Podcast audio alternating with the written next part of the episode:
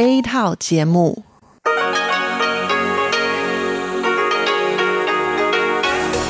Đây là Đài Phát thanh Quốc tế Đài Loan RTI.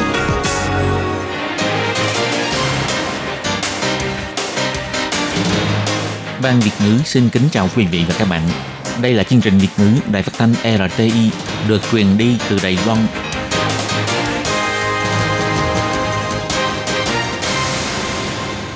Lê Phương thân chào các bạn, các bạn thân mến. Hoan nghênh các bạn theo dõi chương trình Việt ngữ hôm nay, thứ hai ngày 27 tháng 7 năm 2020, tức ngày mùng 7 tháng 6 âm lịch năm canh tí.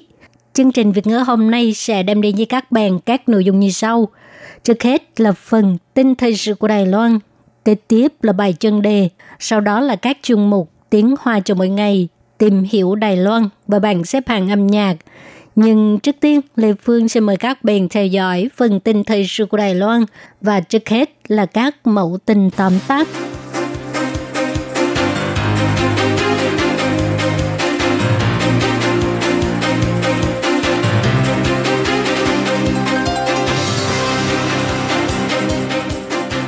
Tăng 4 ca nhiễm mới lây nhiễm từ nước ngoài. Đài Loan tổng cộng có 462 ca nhiễm COVID-19.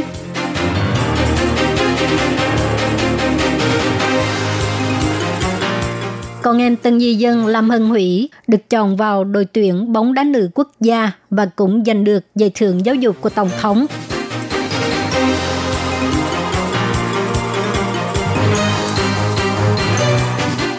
Bảo tàng nghệ thuật đương đại Đài Bắc chia sẻ chương trình Tìm người mẹ thứ hai, hy vọng tạo ra hiệu ứng gần sống.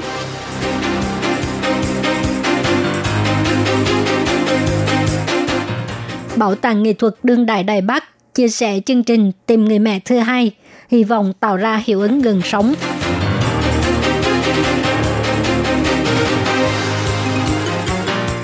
Viên tử mùi đầy tháng, chương trình đặt tên được bắt đầu từ hôm nay.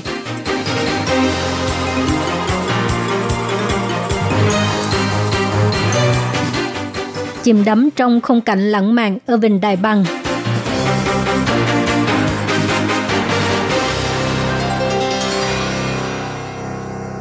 Ngày 27 tháng 7, Trung tâm Chỉ đạo Phòng chống dịch bệnh Trung ương tuyên bố Đài Loan tăng thêm 4 trường hợp nhiễm COVID-19 đều lây nhiễm từ nước ngoài.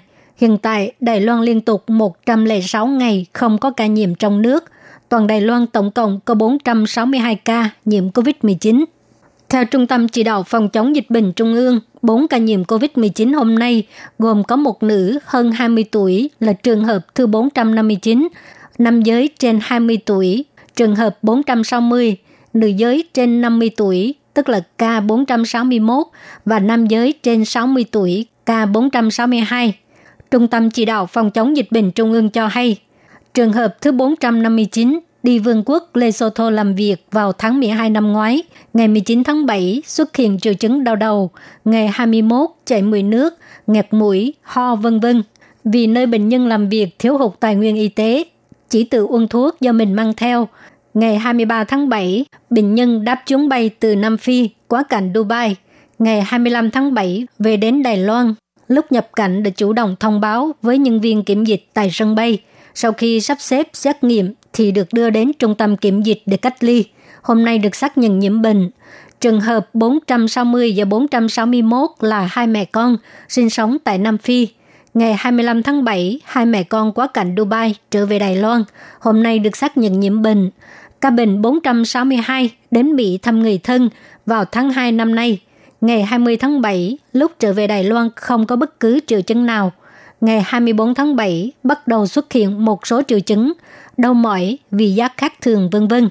Theo Trung tâm Chỉ đạo Phòng chống dịch bệnh Trung ương, tính đến nay, tổng cộng có 80.623 trường hợp thông báo liên quan đến COVID-19, bao gồm 79.642 trường hợp được loại trừ, trong đó 462 trường hợp đã được xác nhận, 371 trường hợp bị lây nhiễm từ nước ngoài, 55 trường hợp lây nhiễm trong nước và 36 ca nhiễm tập thể của hạm đội Hải quân Dunmu.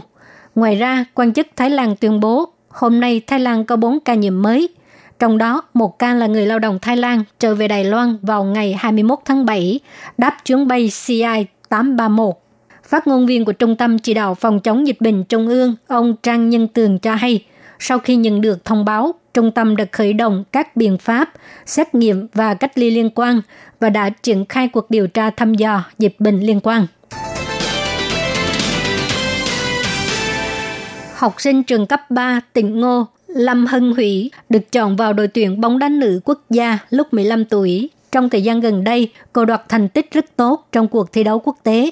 Năm nay còn đoạt giải thưởng giáo dục của Tổng thống. Lâm Hân Hủy sắp vào lớp 12, sinh ra tại Đào Viên. Cha là người Thái Lan. Sau khi cha mẹ ly hôn, cô từng với cha trải qua những tháng ngày khó khăn, bữa có, bữa không, không có chỗ ở cố định. Vì vậy, cô đã từng đến Thái Lan để chung sống với bà con bên nội, sau đó trở về Đài Loan và sống cùng cha. Lâm Hưng Hủy rất thích môn bóng đá. Hồi học cấp 1, cô đã tham gia đội bóng đá. Lúc lên cấp 2, cô từng tham gia đội bóng đá nữ thiếu niên quốc gia. Lúc học lớp 9, cô được chọn là thành viên đào tạo của đội tuyển nữ quốc gia trưởng thành. Hai năm trước, cô đã ghi hai bàn thắng trong cuộc thi đấu thanh niên hai bờ eo biển Đài Loan, khiến cho đội tuyển của cô giành được quán quân. Sau khi lên cấp 3, cô vinh dự đạt danh hiệu cầu thủ hay nhất trong cuộc thi đấu giao hữu tại Saitama, Nhật Bản. Lâm Hưng Hủy cho hay, Lâm Hưng Hủy cho hay, Ba tôi là người Thái Lan, cho nên ngôn ngữ không tốt. Cuộc sống tại Đài Loan của chúng tôi cũng không mấy dư giả. Cũng chính vì vậy, nhiều khi tôi không thể tham gia thi đấu, cũng không có quần áo thể thao và giày bóng đá như người khác. Do đó, tôi cần phải cố gắng hơn. Và cũng vì tôi có thành tích tốt trong những lần thi đấu, cho nên giành được trợ cấp, có thể chia sẻ gánh nặng kinh tế cho gia đình. Lâm Hân Hủy cho hay, Cô không ngờ mình nhận được giải thưởng giáo dục của Tổng thống. Cô cảm thấy rất là may mắn. Giải thưởng này là sự khẳng định của thầy cô và nước nhà dành cho cô, là động lực giúp cô càng cố gắng hơn nữa. Hôm nay ngày 27 tháng 7, gấu trúc con viên tử mùi em gái của viên tử vừa tròn một tháng tuổi. Sở thú Đài Bắc chính thức đưa ra chương trình đặt tên cho gấu trúc con kể từ ngày 27 tháng 7 cho tới ngày 7 tháng 8. Mời người dân giúp gấu trúc con nghĩ ra một cái tên thật đẹp, thật thích hợp cho nó. Viên tử mùi vừa tròn một tháng, làn da từ màu hồng chuyển sang màu đen. Có rất nhiều người hiếu kỳ muốn biết viên tử mùi giống cha hay giống mẹ. Cũng có người nói đùa rằng mỗi lần nhìn thấy ảnh của viên tử mùi là cứ nghĩ rằng có phải sở thú đã lấy ảnh của viên tử hồi nhỏ hay không. Nhưng thông qua sự quan sát của nhóm nhân viên bảo tồn là có thể phát hiện, thực ra hai chị em cũng có những điểm rất là khác nhau. Ví dụ như cơ thể của viên tử tương đối săn chắc và cơ thể luôn đứng thẳng khi kích thích nhu đồng ruột. Còn cơ thể của viên tử mùi mềm hơn và cơ thể có thể nghiêng về phía sau hơn 180 độ khi kích thích việc đầy tiền. Tuy nhiên, sau khi hai chị em trở lại vòng tay của mẹ, sau đó, lúc kiểm tra viên tử hoặc là viên tử mùi, nhân viên chăm sóc phát hiện cơ thể của hai chị em đều mềm hơn. Có lẽ đã trải qua sự rèn luyện của gấu trúc mẹ. Hai chị em đã thể hiện sự mềm mại cần phải có của gấu trúc con.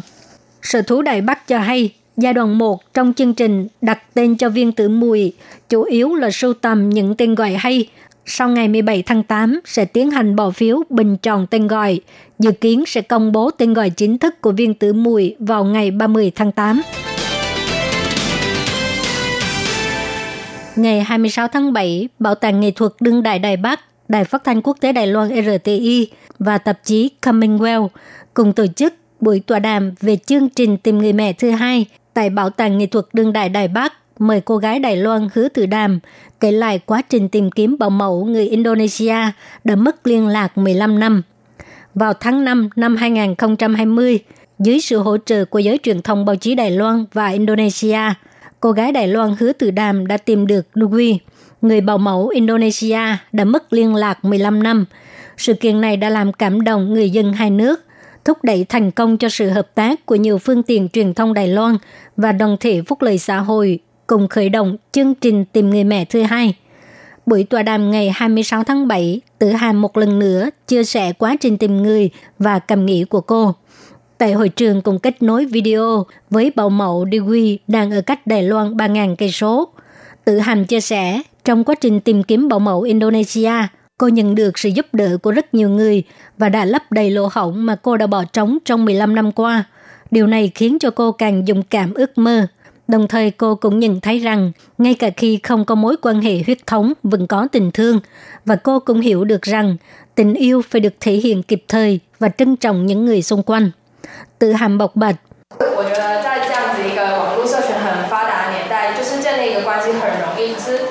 Tôi nghĩ rằng thiết lập mối quan hệ trong thời đại mạng xã hội phát triển mạnh là việc rất dễ. Nhưng sau khi tôi và Dewey cùng trải qua quá trình này, chúng tôi đều hiểu rằng sự kết nối giữa tôi và cô ấy không hề dễ dàng. Sau tất cả, chúng tôi trân trọng nhau nhiều hơn và sẽ không dễ dàng từ bỏ mối quan hệ của chúng tôi. Bà Lưu Vân Trương, giám đốc nghệ thuật của tạp chí Commonwealth, người hỗ trợ tìm kiếm bảo mẫu cho hay.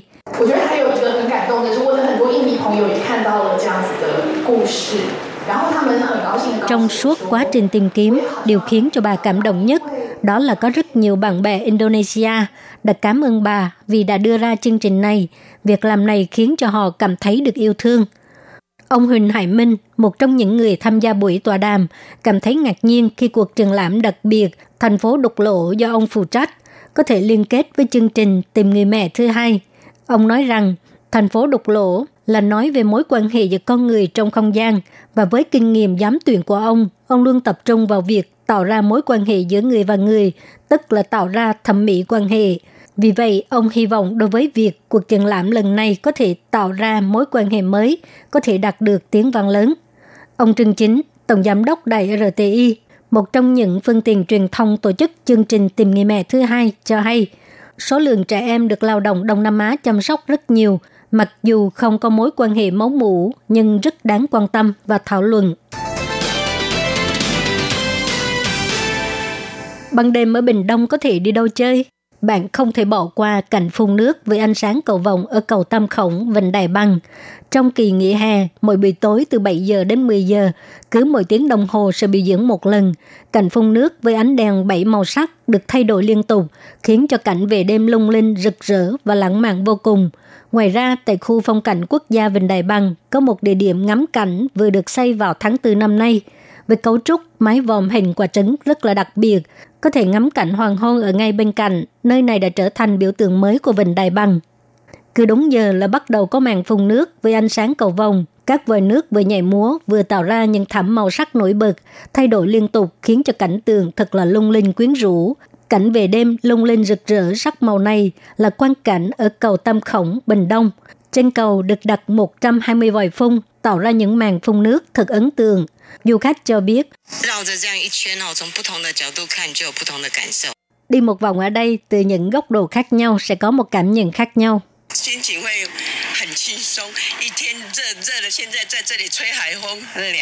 Tâm trạng rất là thoải mái. Bây giờ trời nóng nực, đến đây thời gió biển cho mát. Ban đêm đến đây ngắm cảnh phun nước bày sắc cầu vòng lãng mạn, nhưng cũng đừng bỏ qua cảnh hoàng hôn ở khu phong cảnh quốc gia Vịnh Đại Bằng nhé. Nơi ngắm cảnh này vừa được xây vào đầu tháng 4 năm nay, được thiết kế mái vòm hình quả trứng rất là độc đáo, có thể chăn nắng. Nhìn ra xa, ngắm nhìn ánh hoàng hôn phản chiếu trên mặt biển giống như một bức tranh mê hoặc. Một du khách cho hay vì đây là một cần khẩu, bên cạnh lại có một chiếc cầu ngắm biển, quả thực là quá đẹp.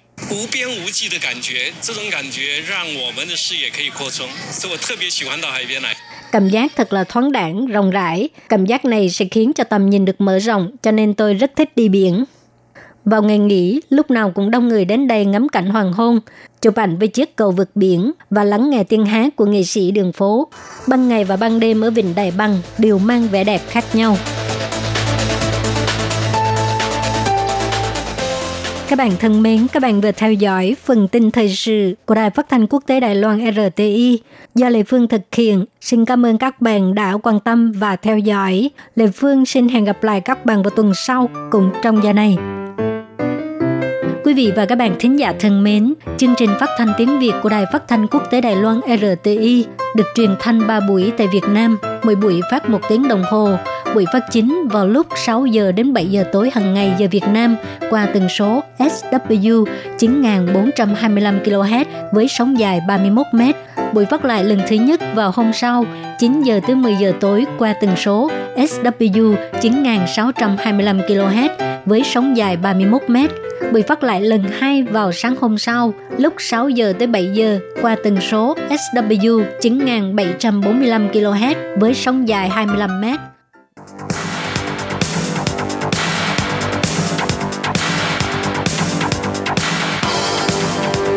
Đây là đài phát thanh quốc tế Đài Loan RTI, truyền thanh từ Đài Loan. Mời các bạn theo dõi bài chuyên đề hôm nay.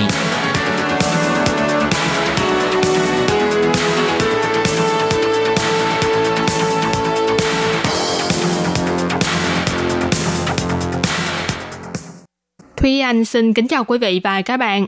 Chào mừng các bạn cùng đến với bài chuyên đề ngày hôm nay.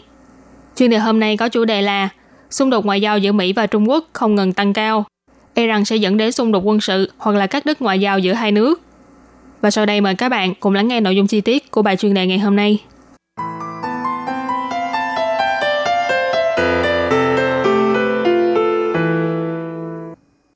Từ sau khi ông Donald Trump lên nhậm chức tổng thống Mỹ, giữa Mỹ và Trung Quốc liên tục xuất hiện xung đột trong những lĩnh vực như thương mại, quốc phòng, khoa học kỹ thuật, truyền thông, ngoại giao v.v.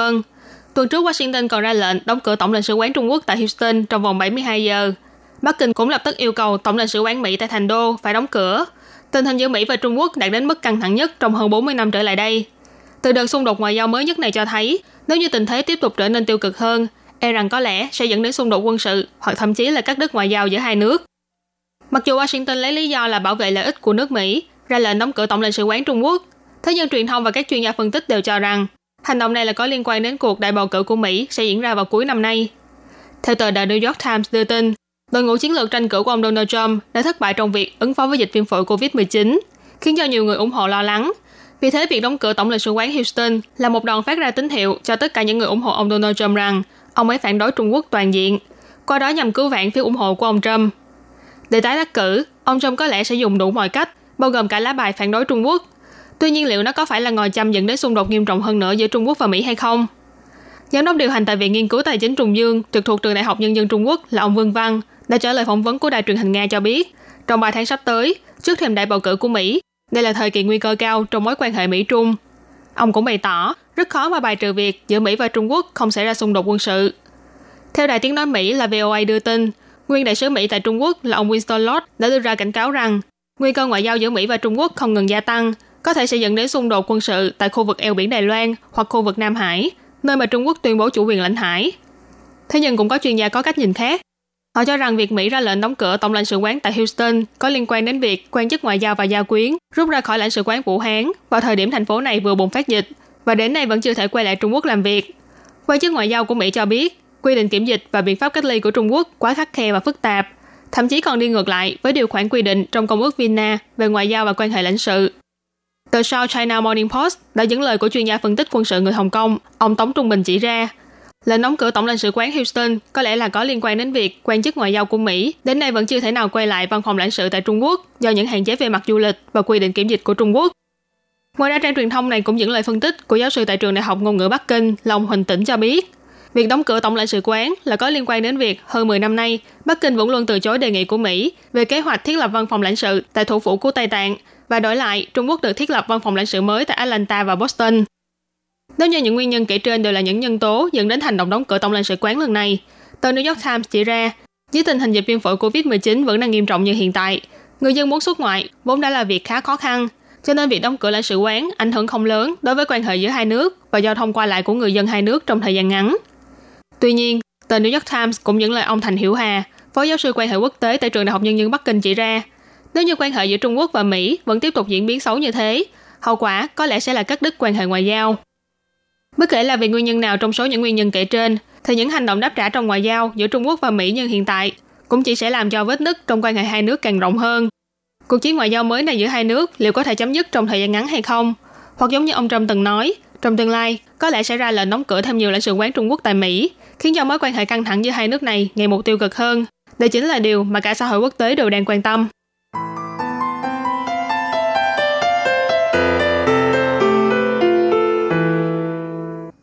Các bạn thân mến, các bạn vừa lắng nghe bài chuyên đề với chủ đề Xung đột ngoại giao giữa Mỹ và Trung Quốc không ngừng tăng cao, e rằng sẽ dẫn đến xung đột quân sự hoặc các đất ngoại giao giữa hai nước.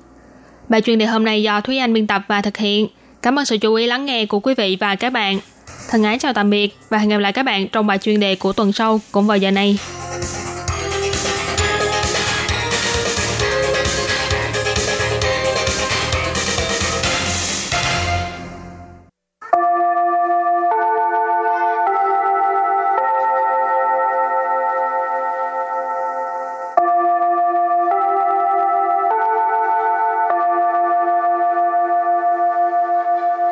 Xin mời quý vị và các bạn đến với chuyên mục Tiếng Hoa cho mỗi ngày do Lệ Phương và Thúy Anh cùng thực hiện.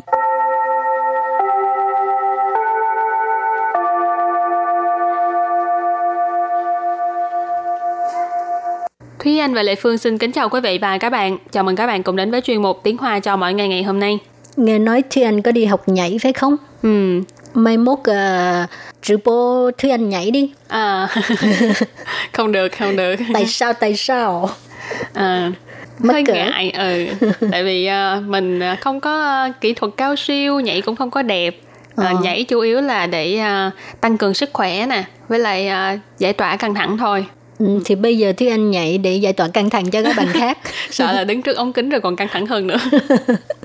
ok, hôm nay mình học về chủ đề là ú tạo, nhảy múa ha trước tiên làm quen với các từ vựng nhé. Thì từ đầu tiên đó là cái từ mà hồi nãy chị Lệ Phương vừa mới nói đó là từ vũ tạo. Vũ tạo. Vũ tạo. Vũ tạo. Thì tiếng Hán Việt chúng ta gọi là vũ đạo tức là nhảy múa. Từ kế tiếp. Vũ đạo lão sư. Vũ đạo lão sư. Vũ đạo lão sư. Vũ đạo hay là vũ đạo đều được ha. Thông thường mình đọc về cái âm ờ, vũ uh, tạo nhiều hơn. Ú tạo lão sư, giáo viên dạy múa. Lão sư là giáo viên, thầy giáo hay là cô giáo ha. Từ kế tiếp đó là vũ đạo biên đạo, vũ đạo biên đạo. vũ đạo biên đạo, vũ đạo biên đạo các bạn nghe thấy hai chữ tàu giống nhau nhưng mà thực ra hai chữ này viết khác nhau ha. Vũ tàu cái chữ tàu thứ nhất đó là vũ đạo phía sau thì là biên đạo. Vũ tàu biên đạo đó là những cái người biên đạo múa. Tiếp tục là vũ trợ. Vũ trợ. Ú trợ, ú trợ là vũ công. Từ kế tiếp là tên của một loại hình múa ha, tên là ba lễ vũ. Ba lễ vũ. Ba lễ vũ. Ba lễ vũ tức là ba lê. Rồi tiếp tục nữa đó là hiện đại vũ. Hiện đại vũ. Hiện đại vũ, hiện đại vũ tức là múa hiện đại ha. Từ kế tiếp, căng quản vũ, căng quản vũ căng quản ủ. Căng quản ủ tức là mũ cột. Từ cuối cùng tu phí ủ. Tu phí ủ. Tu phí ủ. Tu phí ủ đó là múa bụng. Múa bụng là một cái loại hình mà khá là khó. Bản thân Thúy Anh cảm thấy khá là khó khi mà à, phải vận dụng rất là nhiều cái kỹ thuật khác nhau để mà có thể tạo ra được cái hình thái đẹp khi mà biểu diễn. Ừ. Người ta chú trọng vào cái bụng, nhất là à, người múa mà đàn ông á, à, lúc nào cũng có nhiều người vẽ thêm cái mặt ở cái bụng á, thấy dễ thương ghê á. Rồi và bây giờ mình à, bước sang phần đối thoại ha.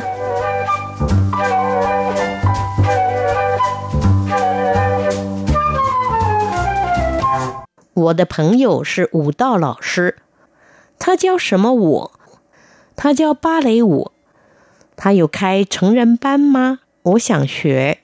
Sau đây xin giải thích câu đầu tiên của đối thoại. Câu đầu tiên của đối thoại là 我的朋友是舞蹈老师，我的朋友是舞蹈老师。我的朋友是舞蹈老师。Câu này có nghĩa là bạn của tôi, bạn của mình là giáo viên dạy nhảy.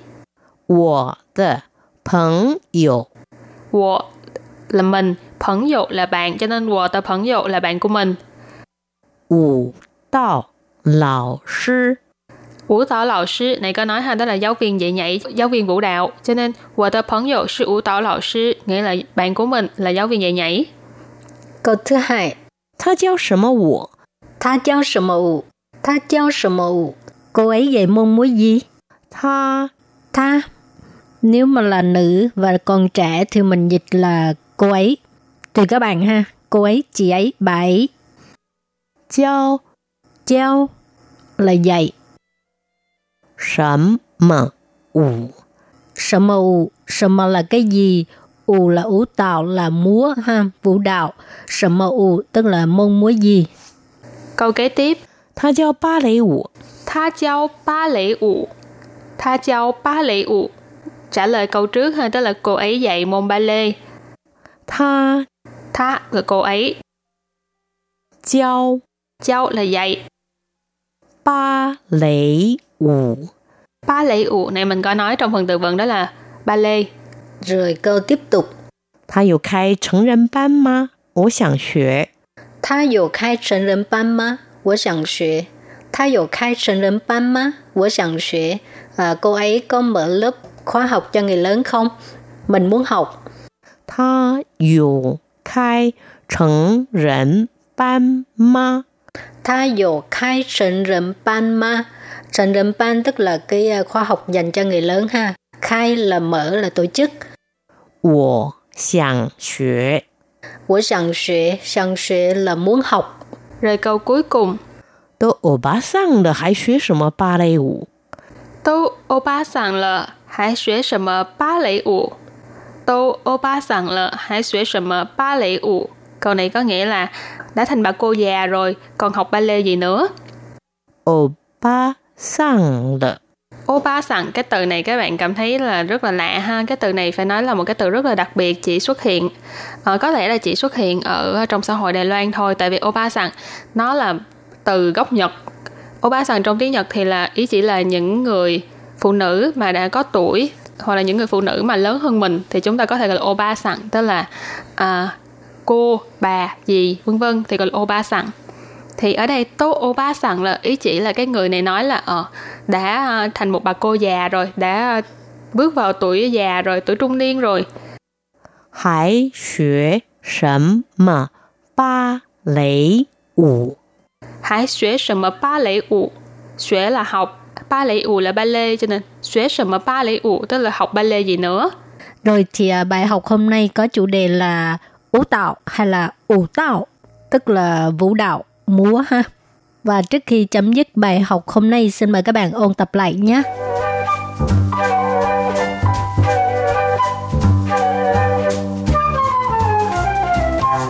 Ủ tạo, ủ tạo.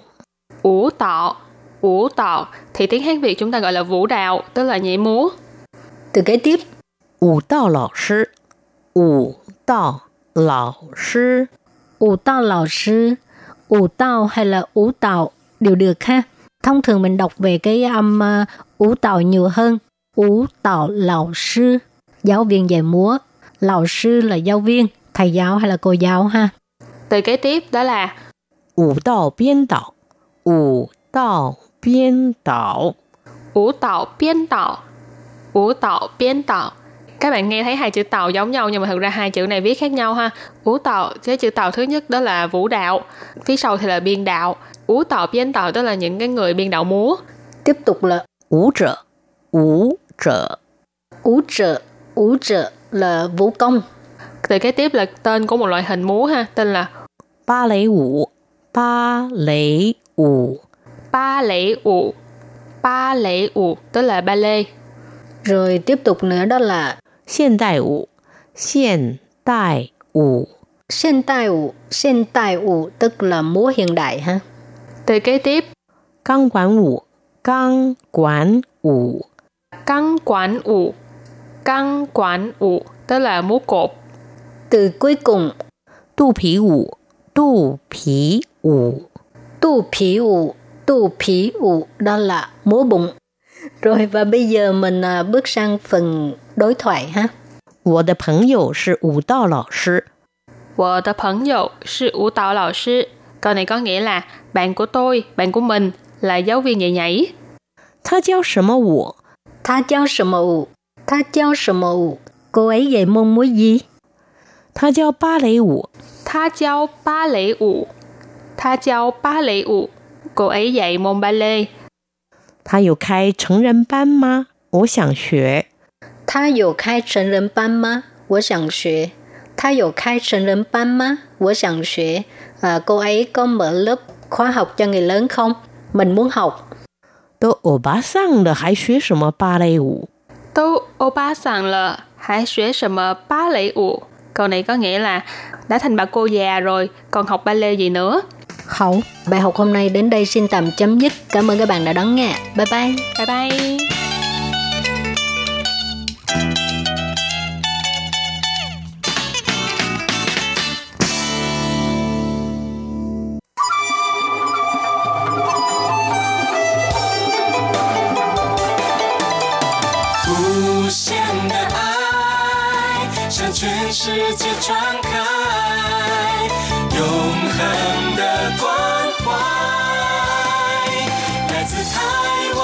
Quý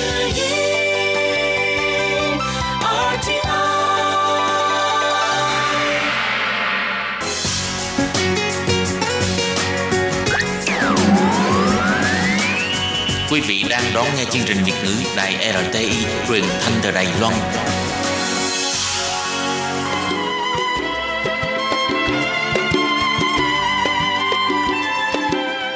Xin mời quý vị đến với chuyên mục Tìm hiểu Đài Loan. Chuyên mục này giới thiệu về con người và đất nước Đài Loan. Hoan nghênh đón nghe.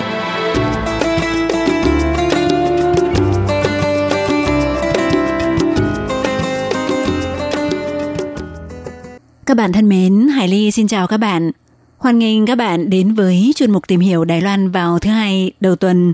Thưa các bạn, trong một vài buổi phát gần đây của chuyên mục, Hải Ly đã giới thiệu với các bạn về 6 trong 10 điểm đến và những điều không thể bỏ qua khi tới thăm quần đảo Bành Hồ. Một điểm đến du lịch lý tưởng tại Đài Loan rất được du khách trong và ngoài nước ưa chuộng – đặc biệt là trong thời gian hiện tại mọi người không thể ra nước ngoài du lịch. Vậy trong chuyên mục hôm nay, Hải Ly xin giới thiệu với các bạn về ba điểm đến còn lại không thể bỏ qua của quần đảo Bành Hồ và những đặc sản rất đặc sắc của Bành Hồ, trong đó có một món rất hấp dẫn trong dịp mùa hè. Vậy à, sau đây Hải Ly xin mời các bạn cùng theo dõi nội dung chi tiết của ngày hôm nay nhé.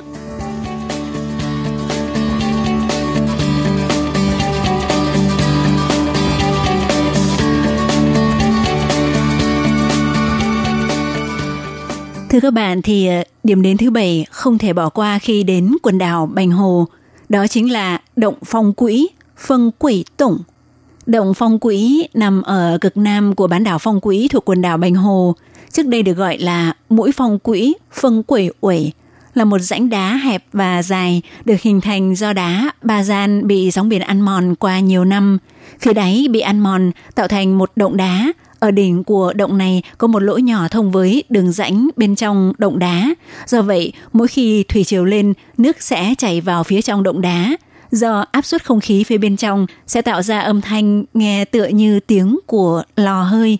Hiện tượng này được gọi là nghe sóng phong quỹ, phân quỷ thình thao.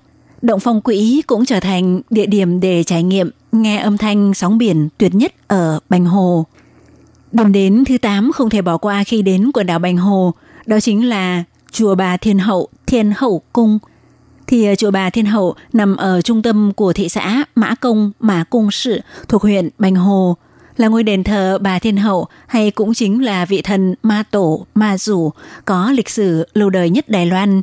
Có rất nhiều cách nói khác nhau về thời điểm xây dựng ngôi chùa này, nhưng theo bức hoành phi bằng đá còn được lưu giữ tại ngôi chùa này thì có thể chứng thực rằng vào năm 1604 đã có sự tồn tại của ngôi chùa này.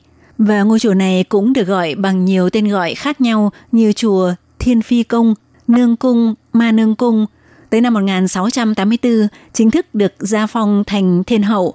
Năm 1983 được chỉ định là di tích cổ cấp 1 thuộc văn hóa Mân Nam, Đài Loan – Tại ngôi chùa bà Thiên Hậu này có lưu giữ rất nhiều hiện vật phong phú, từ bức hoành phi đá thế kỷ 17 chứng kiến lịch sử, trải qua nhiều triều đại, bà Thiên Hậu vẫn tồn tại và giữ một vai trò quan trọng trong tín ngưỡng dân gian của Đài Loan. Ngoài các hiện vật văn hóa được lưu giữ từ thời trước rất đáng được chiêm ngưỡng, thì mặt ngoài của kiến trúc chùa Bà Thiên Hậu là bức tường đá lâu năm màu xám trắng rất đặc biệt – Phía bên trong có rất nhiều cột đá và những tác phẩm điêu khắc đá, những hoa văn chạm khắc và những bức vẽ rất tinh xảo. Thì đó đều là những điểm nhấn gây thu hút của ngôi chùa này. Điểm đến thứ 9 không thể bỏ qua khi đến quần đảo Bành Hồ, đó chính là đảo Cát Bối, Chí Bảy Tảo. Đảo Cát Bối thuộc địa phận của xã Bạch Sa, huyện Bành Hồ, là hòn đảo lớn nhất thuộc khu vực phía bắc của quần đảo này – Từ thời cổ, do hòn đảo này có hình dáng giống như một con sò nổi lên trên mặt nước, do vậy được đặt tên là đảo Gia Bối Cha Pể Tảo, sau này được đổi thành Cát Bối. Vùng biển Cát Bối rộng lớn, có nguồn cá tôm dồi dào nên đã hình thành một làng trài lớn tại đây. Ở Cát Bối có một bãi cát tuyệt đẹp gọi là Cát Bối Sa Vĩ, Chí Bể Sa Uể, có chiều dài 700 mét. Phía bên phải là một mảng rất rộng được bồi đắp bởi mảnh san hô vụn, còn nửa bên trái là bãi cát rất mềm mịn được hình thành từ vỏ sò. Nước biển ở đảo Cát Bối đa phần vì đã được lọc bởi vỏ sò nên đặc biệt trong xanh, cho nên chỉ cần tắm nắng trên bãi biển Cát Bối thôi đã thấy vô cùng dễ chịu. Đảo Cát Bối cũng chính là thiên đường của những trò chơi trên mặt biển, nên không cần phải bỏ ra nhiều tiền ra nước ngoài tìm kiếm những bãi cát đẹp, mà Cát Bối cũng chính là một sự lựa chọn rất tốt. Thưa các bạn, ngoài những điểm đến không thể bỏ qua khi đến đảo Bành Hồ, thì một việc không thể không làm khi đến đây đó là ăn những món đặc sản của Bành Hồ. Thưa các bạn, nói đến Bành Hồ, chắc chắn không thể bỏ qua loại hải sản tuyệt vời ở đây đó là hào. Tới nhà hàng Phú Mũ Lì U trên đường Trung Hưng ở thị xã Mã Công để thưởng thức món cơm hào chắc chắn ai đã ăn qua một lần sẽ nhớ mãi. Những con hào béo ngọt ăn cùng với cơm trắng, bên trên còn được dưới loại tương hào đặc biệt – ăn với thức ăn kèm rất đơn giản là trứng chiên mỏng và dưa leo thì mới có thể cảm nhận được vị hào nguyên chất. Nhà hàng còn có món hào cuốn cầm tay, canh hào. Tới đây có thể thưởng thức được hương vị mặn mòi tuyệt vời của biển. Và khi tới Bành Hồ thì mọi người đừng quên món quà tặng rất tuyệt, đó là món bánh gato đường đen xốp mềm đặc biệt ngon. Ngoài ra chắc chắn cũng phải mua các loại tương được làm từ nguyên liệu hải sản như tương XO, tương sò điệp, tương hải sản hay tương mực, chỉ cần ăn kèm với cơm trắng hay mì thôi cũng đã ngon tuyệt vời. Nước biển của Bành Hồ không bị ô nhiễm nên rất trong xanh và cũng khiến cho các sinh vật biển sinh sôi nảy nở rất mạnh mẽ, sản lượng dồi dào và chất lượng cũng rất ngon. Và chúng ta hãy nhớ một bí quyết là tại Bành Hồ ăn cá về mùa hè sẽ ngon hơn, còn về mùa đông thì các loại hải sản khác sẽ đặc biệt to và ngon hơn. Nói chung là mùa nào cũng dồi dào các món cá tôm, hải sản, du khách có thể thỏa sức vui chơi và thưởng thức. Ngoài ra có một loại đặc sản cũng gắn liền với Bành Hồ, đó chính là xương rồng. Chắc chắn là chúng ta đã từng nghe về món kem xương rồng, sen rấn trảng pinh và hiện nay tại một số nơi ở Đài Loan cũng có thể được thưởng thức món này. Tuy nhiên thì ờ, món kem xương rồng ở Bành Hồ vẫn là đặc biệt nhất và chắc là rất ít ai đã từng nghe tới các món ăn có sử dụng xương rồng làm nguyên liệu đúng không các bạn? Thì trên đường Tam Đa, San Tua Lụ ở thị trấn Mã Công của Bành Hồ có một nhà hàng tên là Quán ăn Nhật Hương Mỹ Rử Sang Mẩy Sứ Pháng. Tại đây thực khách sẽ được thưởng thức một món được chế biến từ xương rồng với một tên gọi rất lạ là cơm xương rồng núi lửa phún trào, khủa san bao pha sen rấn chẳng chảo phản thì ờ, đây là món cơm chiên được chiên với nước ép xương rồng màu đỏ và chiên cùng với hành tây, cà rốt. Sau cùng đập một chiếc lòng đỏ trứng gà lên trên và được ăn kèm với món dứa ướp mật ong độc nhất vô nhị, chỉ nhà hàng này mới có. Cơm chiên xương rồng có đập lòng đỏ trứng gà thơm phức khiến thực khách vừa ăn vừa suýt xoa khen ngon. Có lẽ chỉ tại Bành Hồ mới có cơ hội thưởng thức món cơm chiên đặc biệt đến vậy. Các bạn thân mến, và quay trở lại với món điểm tâm rất được yêu thích vào mùa hè là món kem xương rồng có vị chua chua ngọt ngọt và có màu đỏ tím rất hấp dẫn. Thì đó chính là món điểm tâm đặc biệt của Bành Hồ mà hầu như khách du lịch đã đến đây không thể không ăn thử. Có thể nói nó đã trở thành niềm tự hào của người địa phương, cũng là sự minh chứng cho lịch sử phát triển tại đây. Thì ờ, giống xương rồng tai thỏ, chin ủ sản, sen rấn tràng sinh trưởng ở bờ biển Bành Hồ. Gió to, nắng nóng không hề làm chúng khuất phục. Xương rồng vẫn kết trái có ruột màu đỏ và có rất nhiều nước, toát lên tinh thần chịu khó chịu khổ của người dân vùng biển đảo sống giữa lòng biển khơi. Mặc dù hiện nay món kem xương rồng ở Bành Hồ được rất nhiều người ưa chuộng, nhưng thực ra thời trước ở Bành Hồ chẳng ai để mắt tới những quả xương rồng nằm lay lắt trong đám xương rồng đầy gai góc nằm dọc bờ biển – Vậy mà với đầu óc tìm tòi sáng tạo của người chủ tiệm bán đồ giải khát ở gần cây cầu bắc qua biển nối giữa hai hòn đảo Bạch Sa và Tây Dữ đã khiến món đồ ngọt này trở nên vô cùng được yêu thích tại Bành Hồ. Và để tìm hiểu về sự ra đời cũng như quá trình phát triển của món kem xương rồng đặc sắc này, Hải Ly xin mời các bạn tiếp tục khám phá trong buổi phát vào tuần sau nhé. Thân ái, chào tạm biệt các bạn. Bye bye.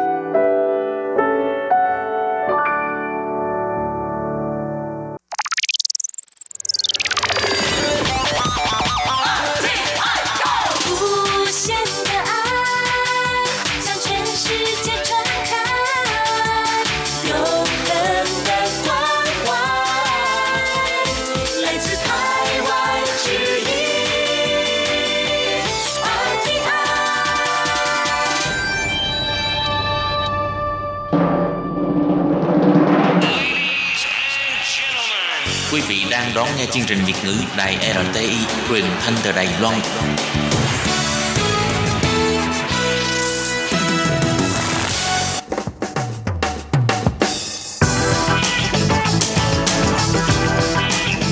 Bạn đang lắng nghe chuyên mục bảng xếp hạng âm nhạc được phát sóng vào thứ hai hàng tuần. Đây là một chuyên mục hứa hẹn sẽ mang đến cho các bạn những ca khúc và những album thịnh hành nhất, nổi tiếng nhất trong làng nhạc hoa ngữ. Nào, bây giờ thì hãy gác bỏ lại tất cả những muộn phiền và cùng lắng nghe bảng xếp hạng âm nhạc cùng với Tường Vi.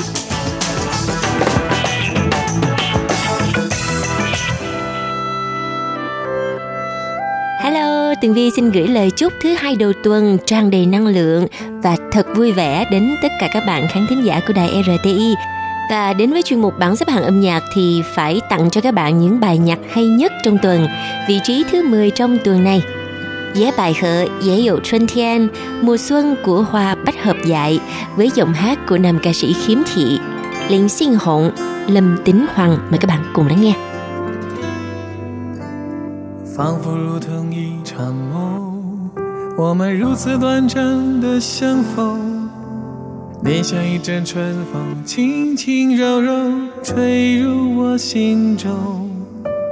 而今何处是你往日的笑容？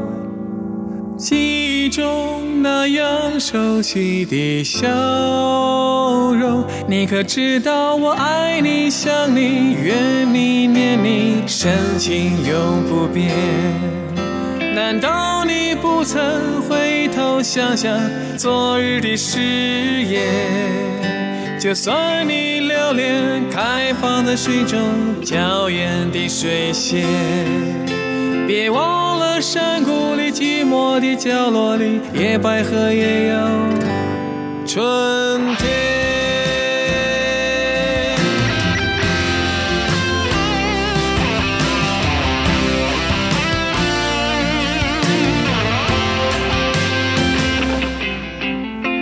不如同一场梦，我们如此短暂的相逢。你像一阵春风，轻轻柔柔吹入我心中。而今何处是你往日的笑容？记忆中那样熟悉的笑容，你可知道我爱你、想你、怨你、念你。深情永不变。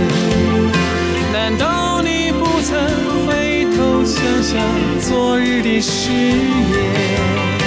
就算你留恋开放的水中娇艳的水仙，别忘了山谷里寂寞的。Tiếp theo vị trí thứ 9, 幸福之前 Before Happiness với giọng hát của nữ ca sĩ Lính Phạn Lâm Phạm mời các bạn cùng lắng nghe.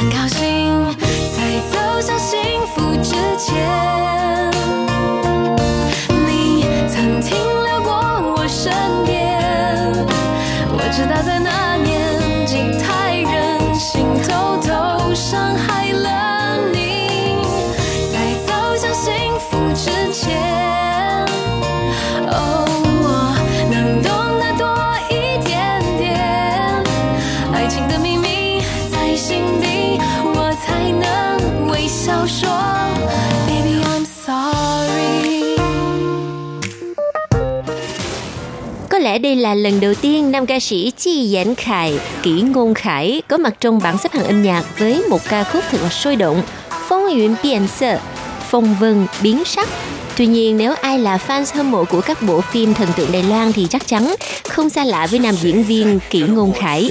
Vâng và bây giờ xin mời các bạn cùng lắng nghe ca khúc Phong Yuen Biên Sơ vị trí thứ 8 của bảng xếp hạng. 机会从来不给弱者同情，不计傲气霸气背后孤寂，挡不住你我左闪右闪，攻击多凌厉。在电光石火中，我看不清你的身影，该做什么才能答应？好这场战役，扔下的够不够重？追杀个片甲不留，是敌人还是朋友？风云变色，有两极就要融合，看你，站在自己的最顶尖，找一个出口。对立早已放下鹤离，没有人能打倒我的勇气。每个时代都有新的传说，历史已经被我改变。背负什么样的神圣使命，安排什么样的诡辩命运？也许你我几乎都快忘记真理该如何生命。在电光石火中，我看不清你的身影，该做什么才能答应？好这场战役，扔下的够不够重？追杀个片甲不留，是敌人还是朋友？风雨变色，两两极就要融合，看你鬼神都在看我，站在自尽的最顶尖，找一个出口。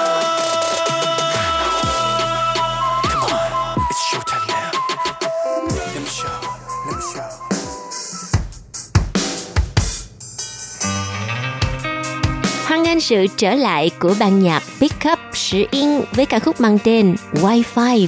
Mời các bạn cùng lắng nghe vị trí thứ bảy của bảng xếp hạng. 键盘上编织的世界，放大瞳孔晕眩，害怕错过所有连接。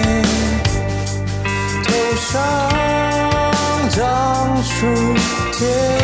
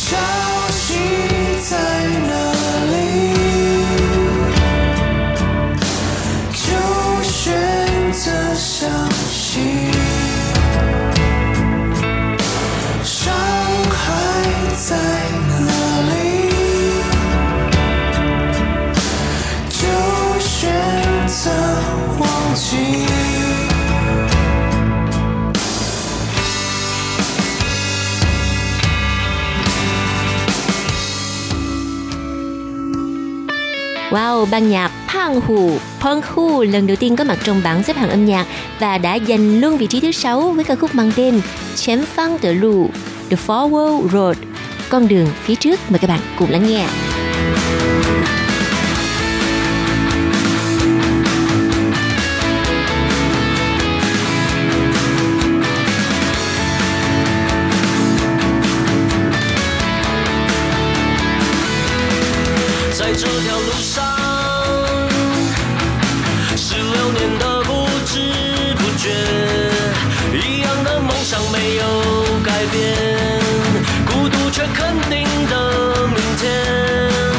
中的画面还是一样清晰可见，心里面迷惘的感觉，总要有清醒的一天。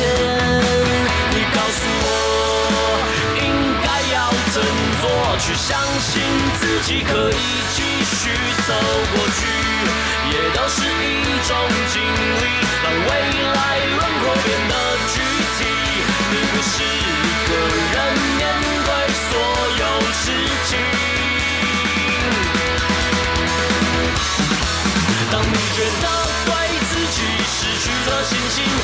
有很多人在陪你去挑战那些。 Vâng thưa các bạn, giờ đây thì bảng xếp hạng âm nhạc đã đi được một nửa chặng đường. Bây giờ là sự xuất hiện của ca khúc ở vị trí thứ 5, Red Angel, Thiên thần đỏ với giọng hát của nữ ca sĩ Su Tử Trịnh, Thư tử thần. Mời các bạn cùng lắng nghe.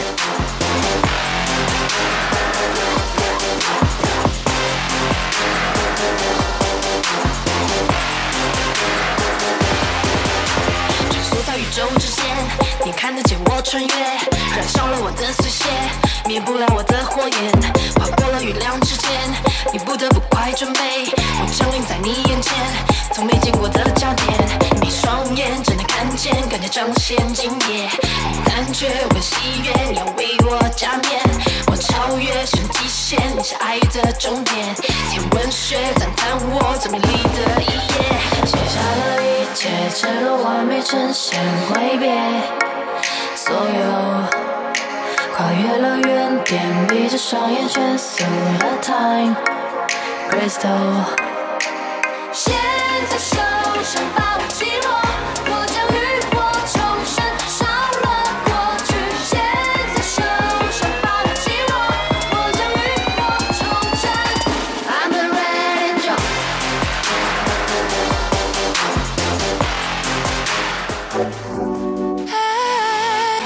angel。Tư của bảng xếp hạng, nữ ca sĩ Julia Vũ Trổ Yuan Ngô Trác Nguyên với ca khúc mang tên Fever. Mời các bạn cùng lắng nghe.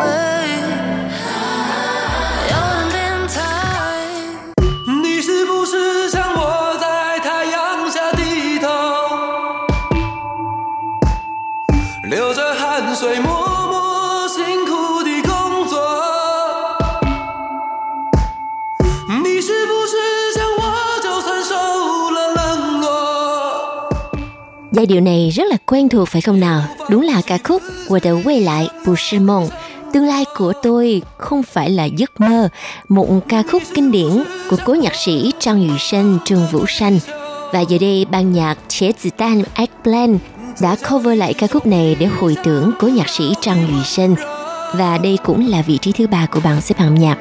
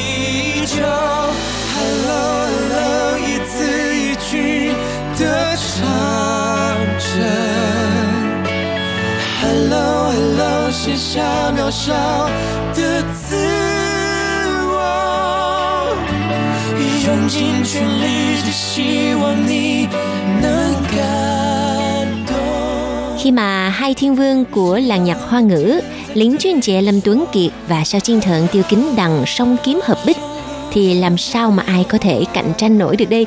Chúng ta vừa lắng nghe xong ca khúc ở vị trí Á quân Hello, một nhạc phẩm mà lần đầu tiên hai thiên vương này cùng hợp tác. Và bây giờ là vị trí quán quân của bảng xếp hạng âm nhạc. Xin chúc mừng cho nữ ca sĩ trẻ Kimberly, Trần Phan Yu, Trần Phương Ngữ với ca khúc mới của cô mang tên Ni Quang, Ngược Nắng đã giành được vị trí quán quân của bảng xếp hạng và ca khúc này cũng tạm kết lại chuyên mục bảng xếp hạng tuần này. Tường Vi xin cảm ơn sự chú ý theo dõi của các bạn và hẹn gặp lại trong chuyên mục tuần sau nha. Bye bye. 不能困难把我们击碎，责备自己那么不勇敢。